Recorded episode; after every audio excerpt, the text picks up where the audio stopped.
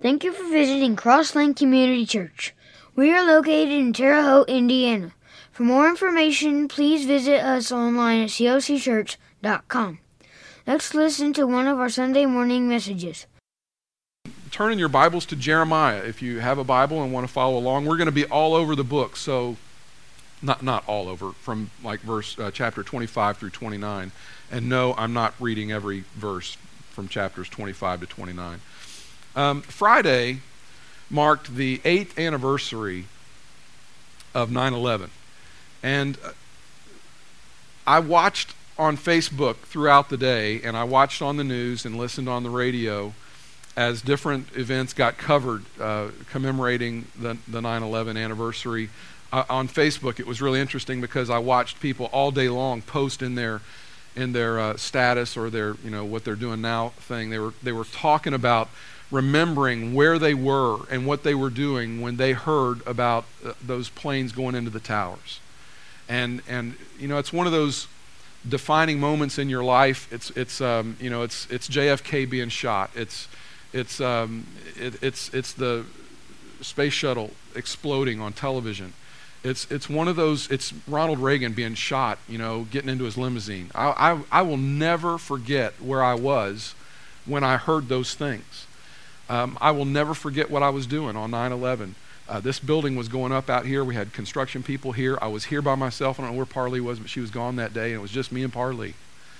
And and I remember hearing that um, over the the intercom, over the radio, and you know everybody was confused about what that was. Well, in hindsight, what we've realized is that 9/11 has changed the world. And the way we look at the world has changed as a result of 9 11. Some people got angry. Some people did not understand what was going on. Some people lost loved ones. Um, it's changed the world in that we, we have now put men and women in our armed services in harm's way as a result of 9 11. And some of those people have lost their life. Some of those people have been injured. And they've come home and their life has been changed. 9 11 changed everything for us as a country. And so one of the things that happened is we came to the realization that America might not be as safe a place as we had always hoped and thought that it was. And sometimes it's real easy to go through an experience like 9 11, and maybe you've got your own personal 9 11. Maybe you're going through that right now. And it's easy to lose hope. It's easy to, to you know, ask some questions of God or of somebody, like what's going on? What, what, you know, how do I make sense of, of everything that's happening? More and more, what I see around me, if I'm honest, uh, what I see in myself at times is a strong temptation to give up hope. To, to just throw your hands in the air and say, you know what, it's too hard. It's, it's just too hard.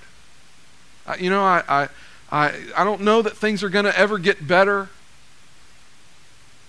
And, and God, what, help me make sense of, of what's happening in the world around me and happening in my life. And if I'm real honest, sometimes, and, and you know me well enough to know by now, I'm an honest preacher, okay? I will tell you, I'm just like you. Sometimes I ask the questions that you ask, and the question I ask sometimes is, God, what is going on?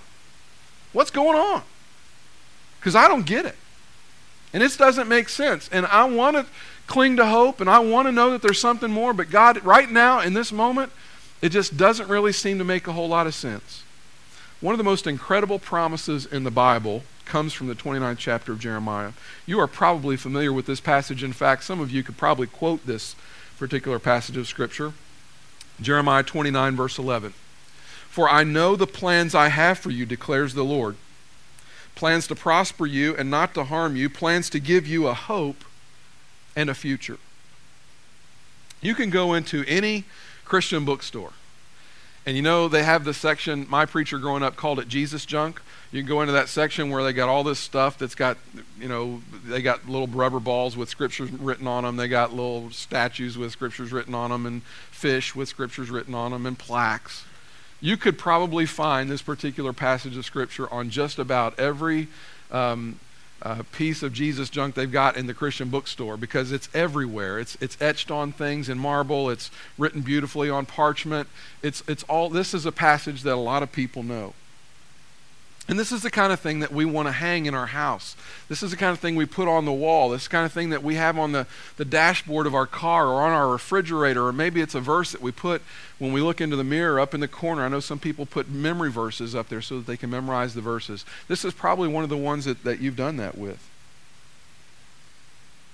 And yet, there are times in our life that when we, we know that passages like this exist and we know that God has said these things, there are times in our life that we sense there is a problem.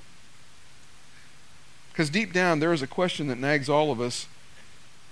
And we hesitate to verbalize the question because it, it kind of bothers us. The question is this God, what's a promise like that worth when the bottom drops out of life? We don't want to sound faithless. We don't want to sound like we've given up on God. But the truth is, there are times that you can do everything you can possibly think of to try and please God, only to turn around and realize that the bottom has dropped out. You can knock yourself out to do everything the right way, to memorize all the verses, to go to church every Sunday, to give your money, to give your time, to teach your kids. You can do it all right and turn around, and in one instant, your world just goes to pot. And you're asking yourself the question, man, God, what, what's up? For I know the plans I have for you, declares the Lord plans to prosper you. I can still remember taking the elevator up to one of the floors at Riley Hospital. There was a couple that attended a church that I served when I first got out of college. It was a couple that loved God. They were a sweet couple. They, they were faithful church attenders. They had good attitudes. They worked hard.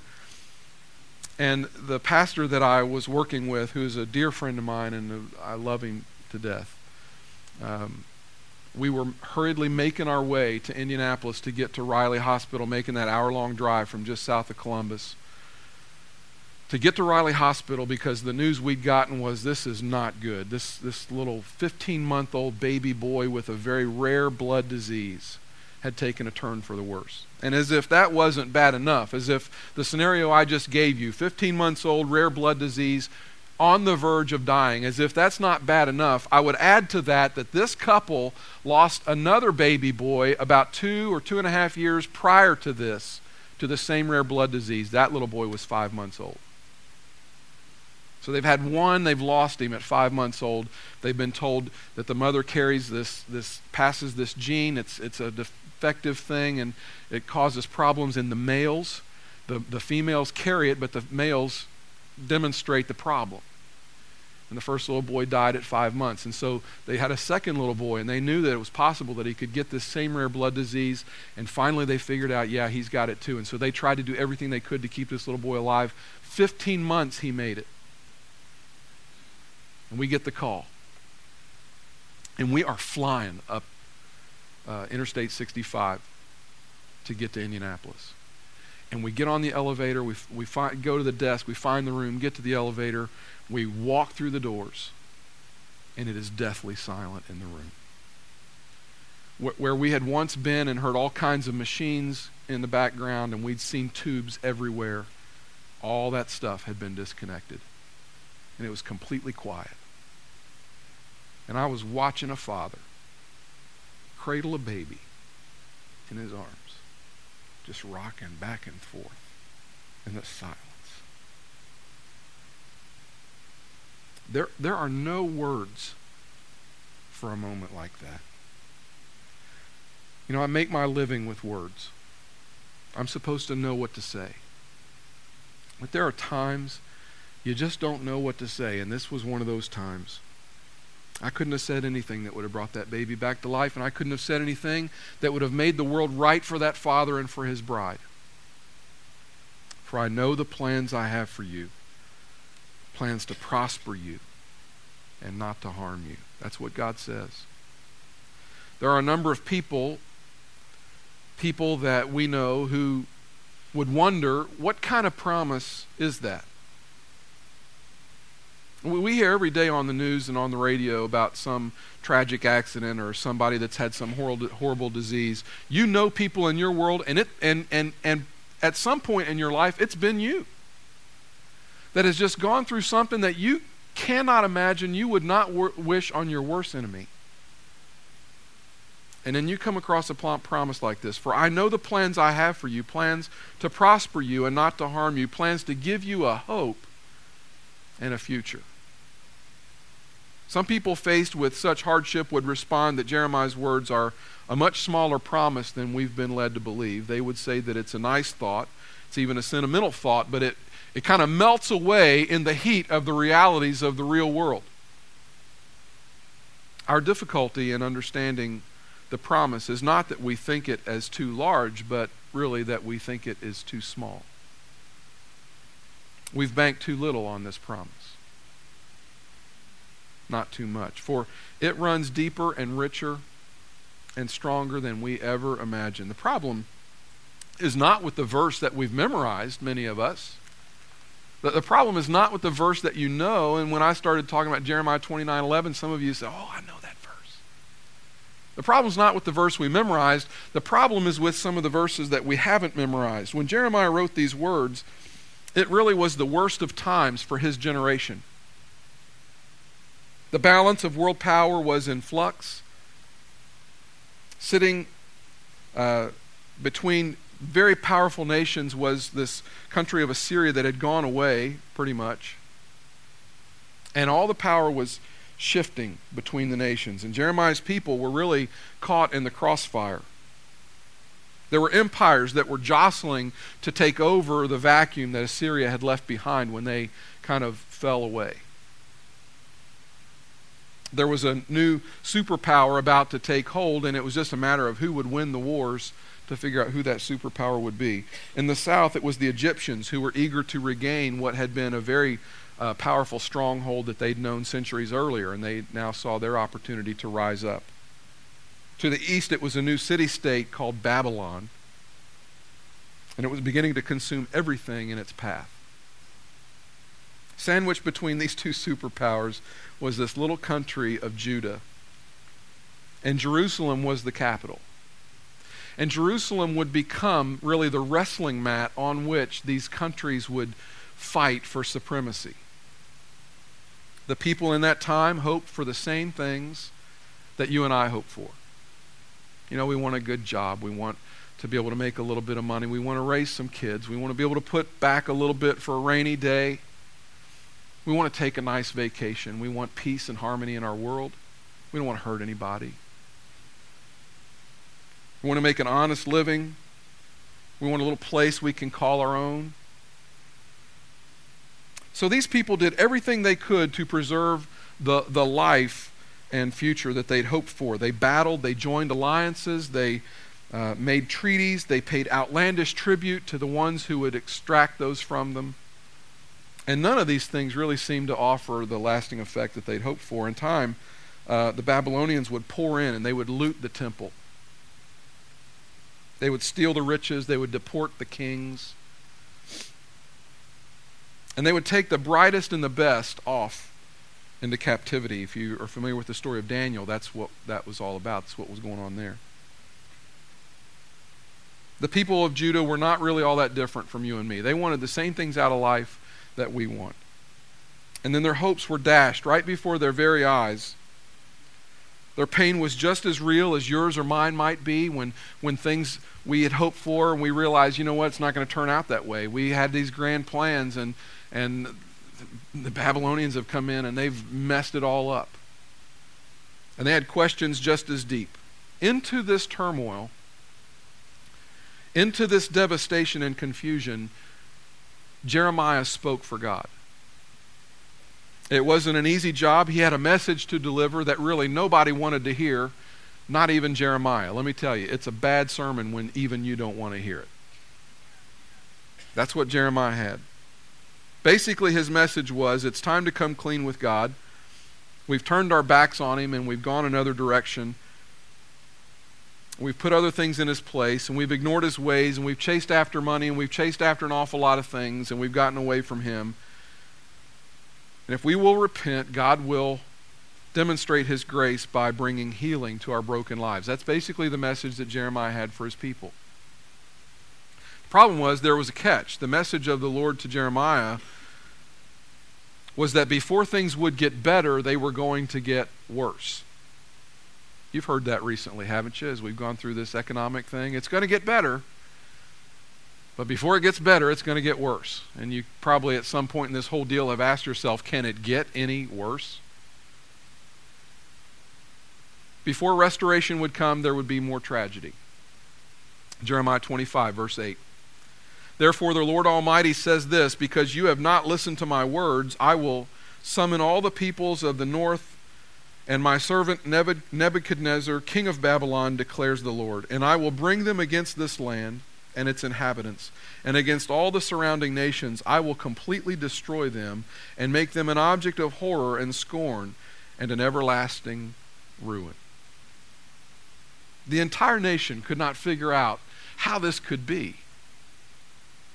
The land was already defeated, the people were already demoralized, the nobles were already deported, and all the resources had already been depleted. How could it get any worse than it already was? An opportunistic preacher named Hananiah stepped into the confusion and he started to spread a different message, one that had a little more hope to it, one that was a little more pleasing, one that tickled the ears of the people a little better.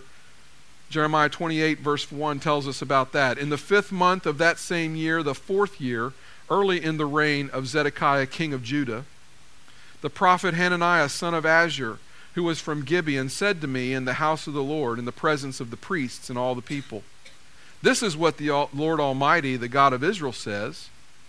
I will break the yoke of the king of Babylon. Within two years I will bring back this place, all the to this place all the articles of the Lord's house that Nebuchadnezzar, king of Babylon, removed from here and took to Babylon. Verse 4 I will also bring back to this place Jehoiachin, son of Jehoiakim, king of Judah, and all the other exiles from Judah who went to Babylon, declares the Lord. For I will break the yoke of the king of Babylon.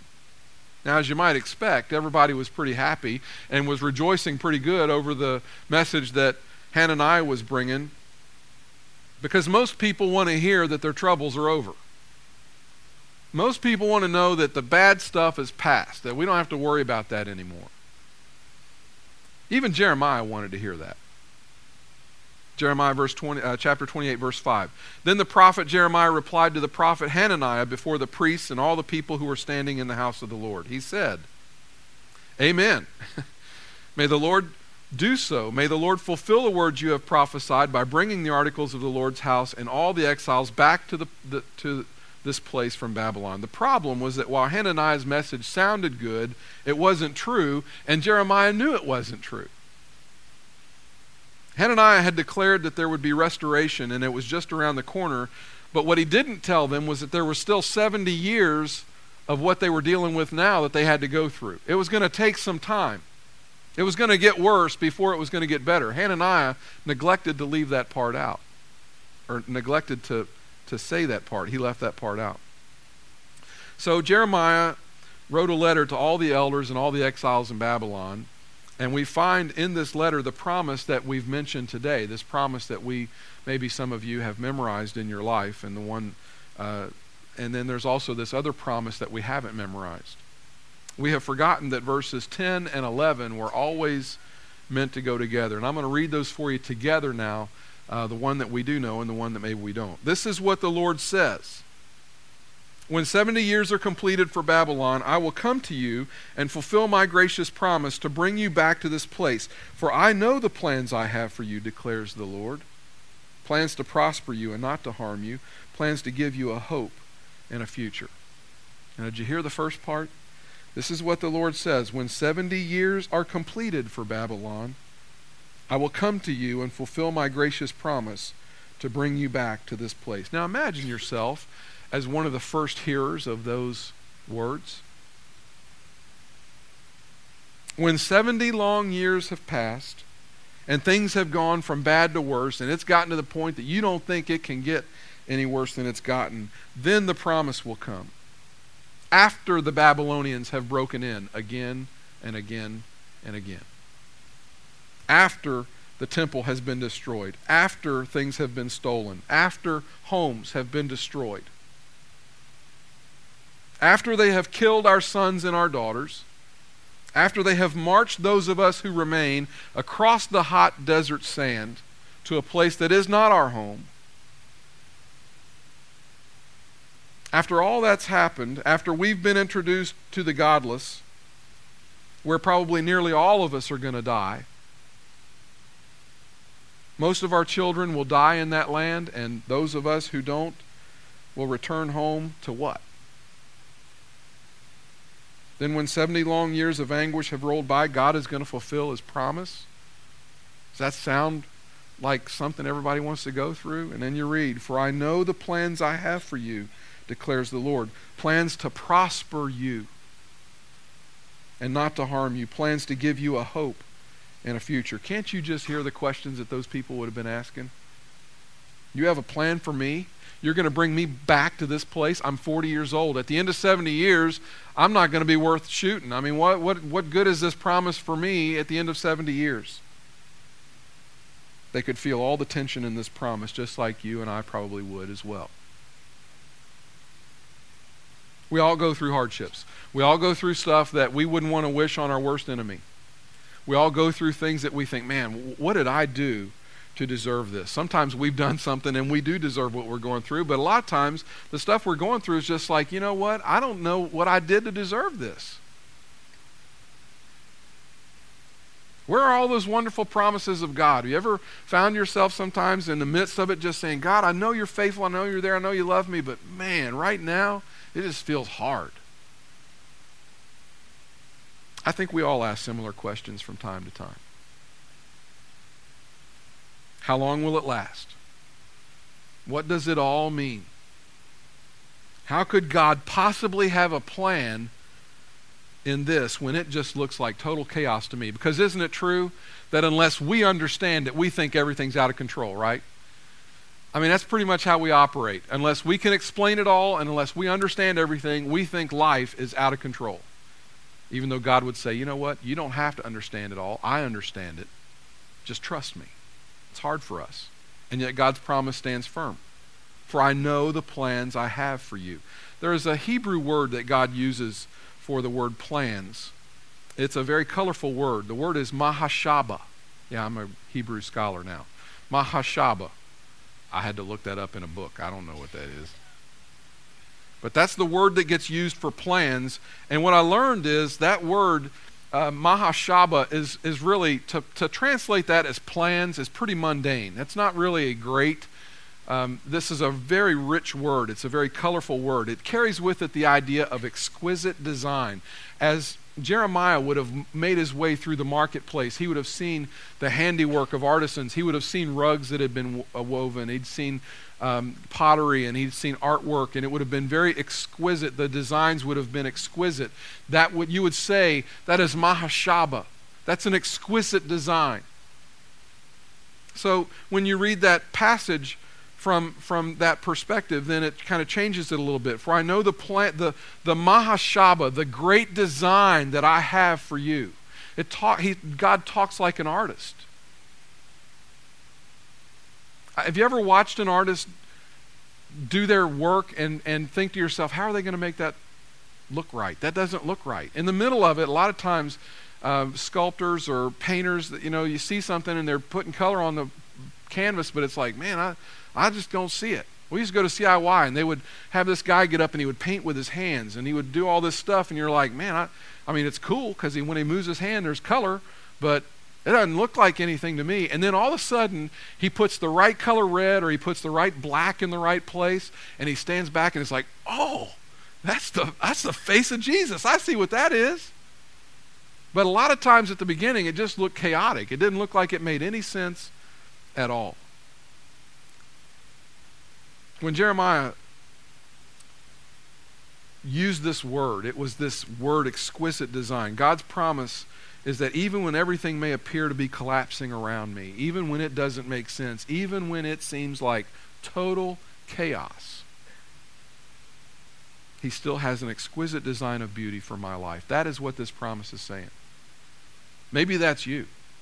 Maybe right now, in the middle of your world, you are just saying to yourself, man, my life is nothing but a trash heap. It doesn't seem like anything good is going on in my life. It just seems like it all falls apart. You know, the car's breaking down, the washer doesn't work, phone service is bad, you know, internet's not working, whatever your deal is. Sickness, health problems, you got rift in your family. I don't know what possibly could be going on in your world, but I know because I hear stories that there's bad stuff all around us. I have some pictures I want to show you. Um, there are artists now who, if you go to Google and you Google um, art from trash, or trash that is art, or artist using trash, you are going to find some, some uh, images that look like this. I want to show you a couple of these. This is a purse that has been made. I don't know if you guys can make that out. It's a purse that's been made out of keys on a keyboard. Okay? They, they go to the, I mean, they literally go to a trash heap and they find garbage and they bring it back and clean it up and they do some uh, engineering on it and they turn it into useful things. What's the next one we have? These are wine bottles that have been turned into lamps that you can you can light a candle and and uh, they make lamps. They, and so those have been discarded. And somebody said, you know what, we can we can make something decorative out of those.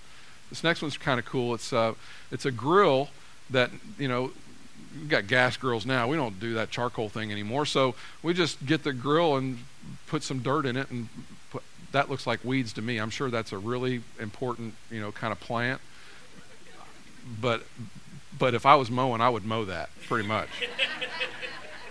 so, but but it's art, you know. I mean, it, that's a kind of a cool thing to have in your garden. Now check this next one out because this is really pretty cool. Check that out. Now I'm going to tell you what that's made out of. That is, that is a dress. It is made from used plastic packing supplies, bubble wrap, drop cloths, aquarium tubing, and soda bottle bottoms. Do you think there was any redeemable quality at all in a soda bottle bottom? Can you say that three times fast? Soda bottle bottom. So, God has an exquisite design for my life. And he isn't just scrapping together a bunch of desperate uh, schemes that I've got going on in my life to bail me out of the mess I'm in. He is making sense of the mess. He takes the mess, he goes to the garbage heap, much like these artists did. He sees what is there and he says, You know what? I can use that. I can fashion something out of that. I can take that and that and put that together. We'll take some of that right there and put that together. I can bring some healing here. I can, I can make some sense out of this. The fact of the matter is, most of the things that have really stuck with me throughout my life that have made any sense to me at all have generally come out of hardship and have generally come out of things that, that I wouldn't want to go through again and I don't really necessarily like and I don't look back on all that fondly. But when I look back on them, it's like, you know what, I learned something in that.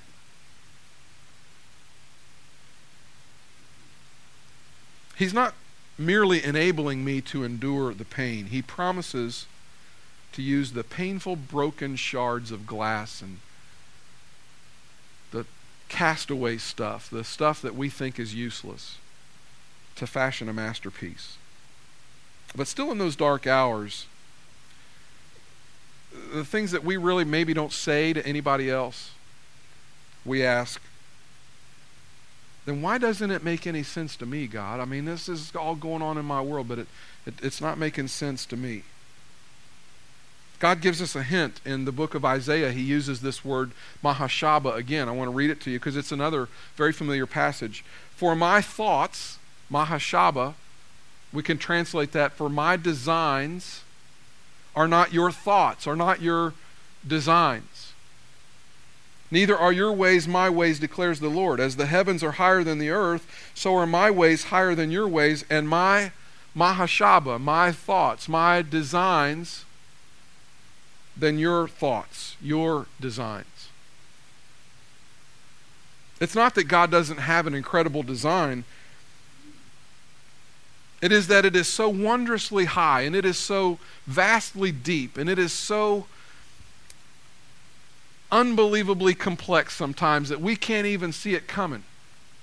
That what's going on in our world that we think makes no sense at all, God says, I'm going to take all that and I'm going to put it together and I'm going to use it. And I know your heart's broken right now. And I know you don't make any sense out of this. And I know you're mad at me. And I know you got a thousand questions. But you just got to stick with me.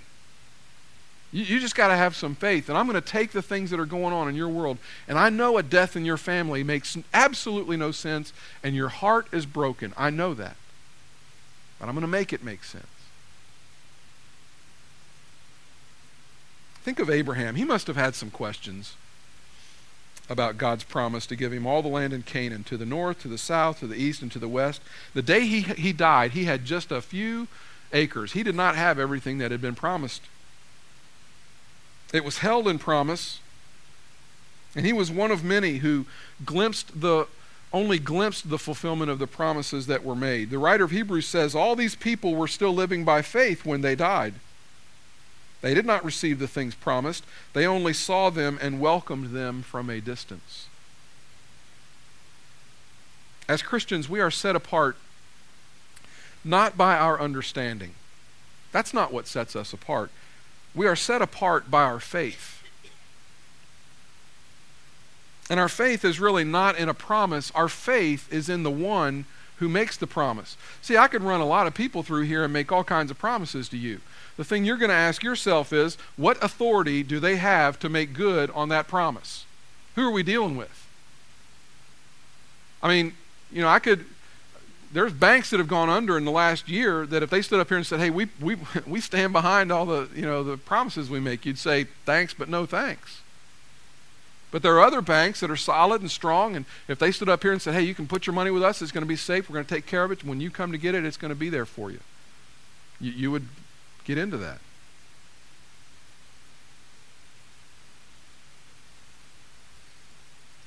Neither earth nor the highest heavens can contain him. He cannot be put into a box. God, God can't be defined the way we define other things. He never claims that he's going to make sense of everything to our mortal, finite minds. He, he never promises that we're going to understand everything. And I think that, that paralyzes us sometimes. We want to understand everything. We only know that his words never lie and his plans never fail.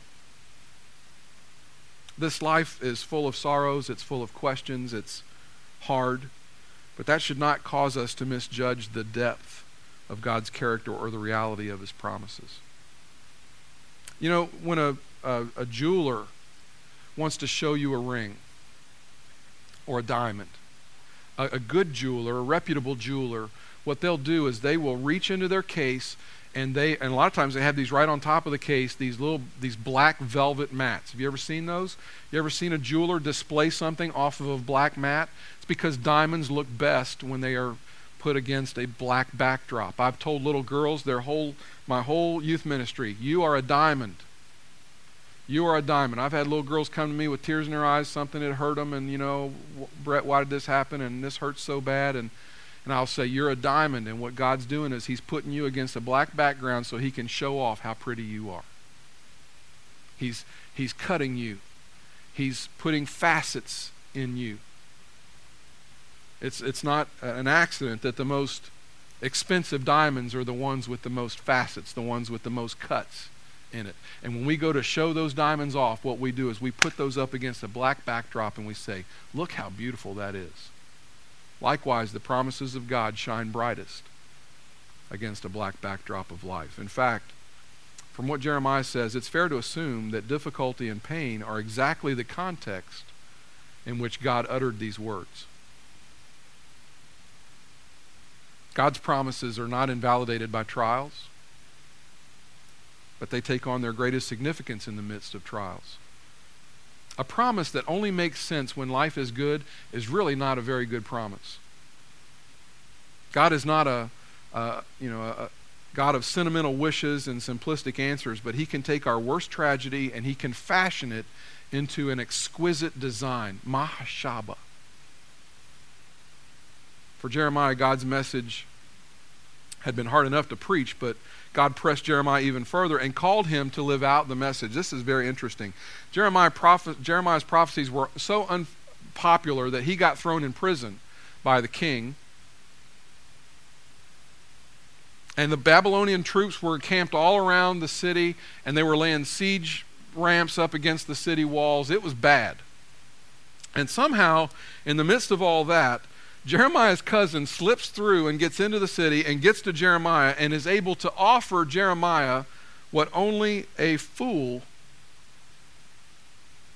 would, would accept, really. He offers him land out there where the Babylonians are. He says, I got some land I want to sell you. Now, if you're Jeremiah, you're thinking to yourself, why in the world would I do that? Listen to this Jeremiah 32. Then, just as the Lord had said, my cousin Hanamel came to me in the courtyard of the guard and said, Buy my field at Anathoth in the territory of Benjamin, since it is your right to redeem it and possess it for yourself. Basically, what Hanamel is offering Jeremiah is swampland in Florida. It's not really good to anybody because the Babylonians have it. Well, what good is land that I can't go inhabit? What good is me is it for me to own land that a bunch of other people are living on and I can't move them off of it?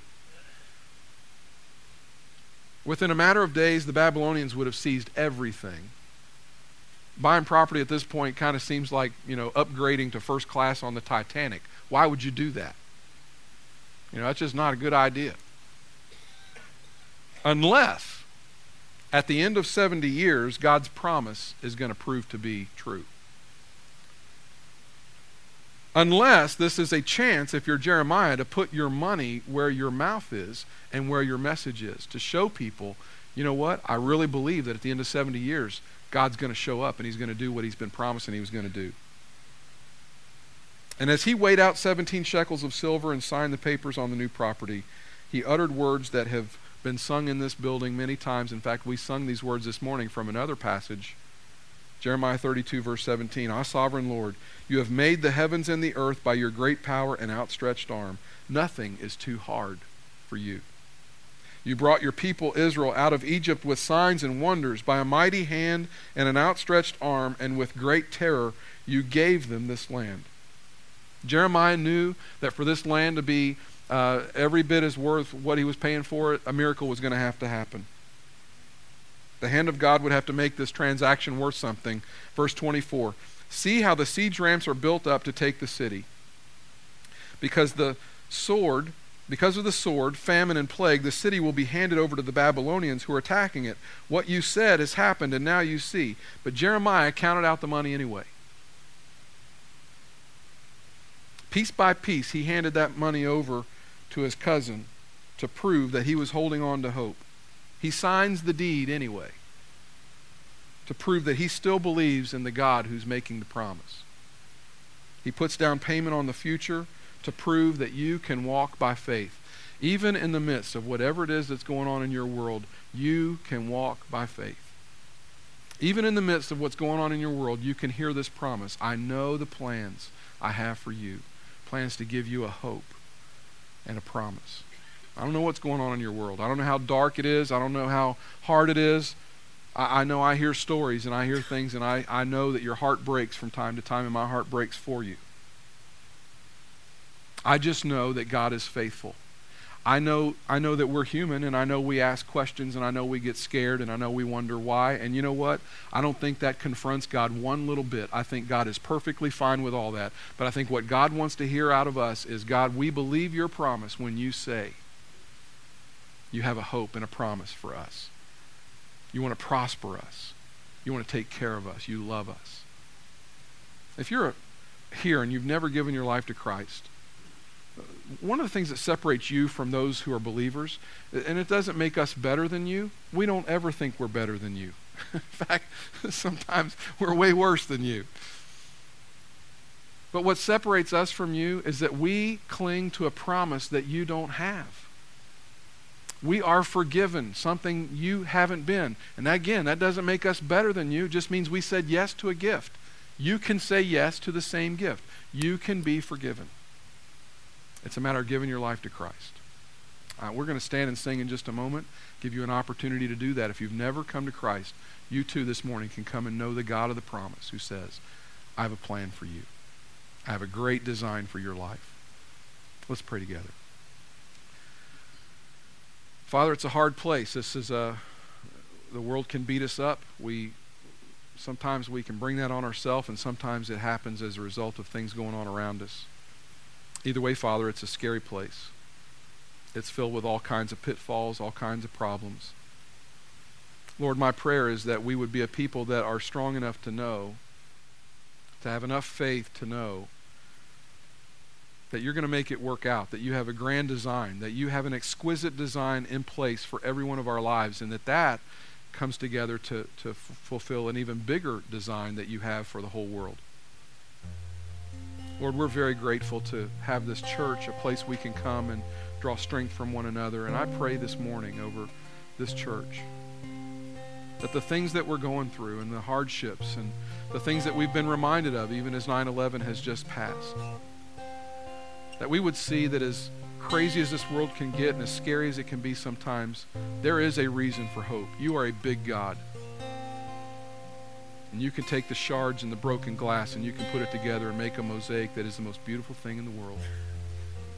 We cling to that promise, Father. We cling to the hope that you are who you say you are. And you are the one and the only, and we love you. And it's in Jesus' name we pray. Amen. Thanks for visiting. We hope you've been encouraged. Please feel free to visit us online at clcchurch.com.